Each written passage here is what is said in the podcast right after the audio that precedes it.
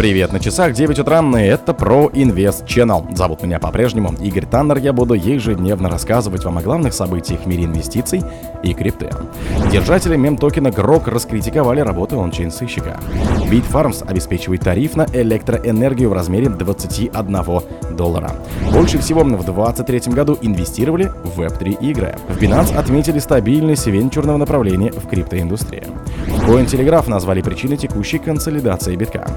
Кристаллина Георгиева. Государственные цифровые валюты могут стать заменой наличным деньгам. Спонсор подкаста Глаз Бога. Глаз Бога это самый подробный и удобный бот пробива людей, их соцсетей и автомобилей в Телеграме. Держатели мем-токена Грок раскритиковали работу ончейн сыщика. Цена монеты Грок обвалилась до нуля после того, как блокчейн сыщика Зач XBT сообщил о связи актива с уже известным мошенничеством. Не все пользователи оценили работу эксперта. Токен оказался одним из сотен, которые были запущены в различных сетях после анонса одноименного чата-бота от компании Илона Макса XI. 13 ноября курс Грока достиг максимума отметки около 0,027 доллара при объемах торгов, превышающих полмиллиона долларов. После публикации сообщения Зач XBT цена рухнула до отметок менее 0,101 доллара. После публикации поста Зач XBT некоторые владельцы Грока поспешили избавиться от актива. Специалисты Акрама отметили по меньшей мере одного трейдера, который сбросил токены на сумму более полумиллиона долларов примерно за 400 тысяч. Bitfarms обеспечивает тариф на электроэнергию в размере 21 доллар. Компания Bitfarms со штаб-квартиры в Канаде, занимающаяся майнингом биткоинов, заявила, что подписала контракт с предоплатой, обеспечивающий фиксированную стоимость электроэнергии в размере 21 доллар за мегаватт в час для ее площадки в Аргентине на ближайшие 6 месяцев. Bitfarms сообщила в среду, что ставка применима к ее площадкам в Рио Куарта будет действовать с ноября по апрель благодаря сезонным снижениям цен на природный газ в Аргентине. Президент и генеральный директор Bitfarms Джефф Морфи заявил, что контракт, как ожидается, снизит смешанную стоимость электроэнергии на объекте до 25 долларов за мегаватт в час к 2024 году, что впоследствии снизит среднюю стоимость электроэнергии для всего парка. Этот шаг произошел в то время, когда Bitfarms готовится к халвингу в следующем году, который, как ожидается, произойдет в апреле. Больше всего в 2023 году инвестировали в Web3 игры. В 2023 году стабильный темп заключения сделок для инвестиций сохранился. Значительная доля роста пришлась на сектор Web3 игр. К такому выводу пришли на аналитики Binance Research. Согласно отчету, наибольший объем финансирования пришелся на игровой сектор. Так, за последние 4 квартала было заключено 87 сделок, а общий объем инвестиций составил 645,6 миллиона долларов. Для сравнения, платежные системы, которые расположились на втором месте, получили 485 миллионов инвестиций в результате 30 сделок.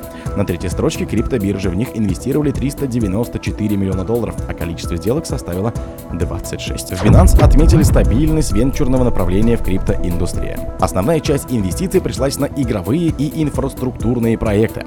Финансирование Web3 сократило разрыв с традиционным сектором. Coinbase Venture стала самым активным венчурным игроком.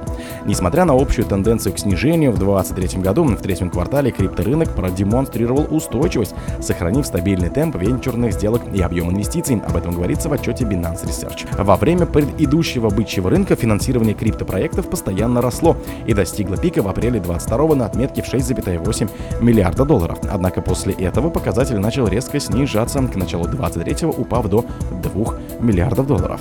По итогам июля-сентября общая сумма инвестиций в Web3 направлений составляла около 2,5 миллиардов долларов. Общее количество сделок за отчетный период снизился до 169 9, из них 81 была пассивным раундом. Cointelegraph назвали причиной текущей консолидации битка.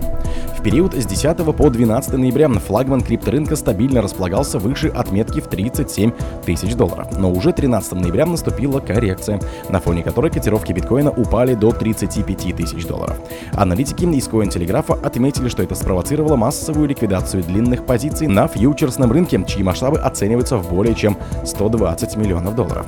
Локальным катализатором просадки битка могли стать инфляционные данные из США. По итогам октября индекс потребительских цен составил 3,2%, что несколько выше в сравнении с показателями 2022.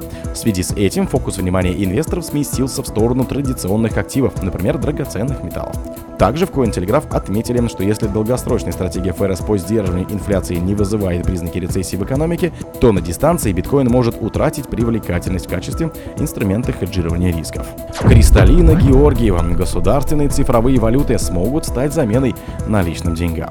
Управляющий директор Международного валютного фонда призвала государство продолжать тестировать цифровые валюты центральных банков и связанных с ним платежных платформ. Кристаллина Георгиева, выступая на сингапурском фестивале FinTech, заявила, что GOTS стейблкоины способны заменить наличные деньги, обеспечить устойчивость финансовой системы в странах с развитой экономикой и улучшить доступность финансов в странах, где многие жители не имеют банковского счета. По словам Георгиевой, CBDC могут стать безопасной и недорогой альтернативой частным цифровым деньгам. Управляющий директор МВФ уверена, что повсеместное внедрение цифровых валют ЦБ произойдет еще не скоро. Однако сейчас как минимум 60% стран изучают возможности цифровых валют, проводя исследования и запуская пилотные проекты. О других событиях, но в это же время не пропустите. У микрофона был Игорь Таннер. Пока.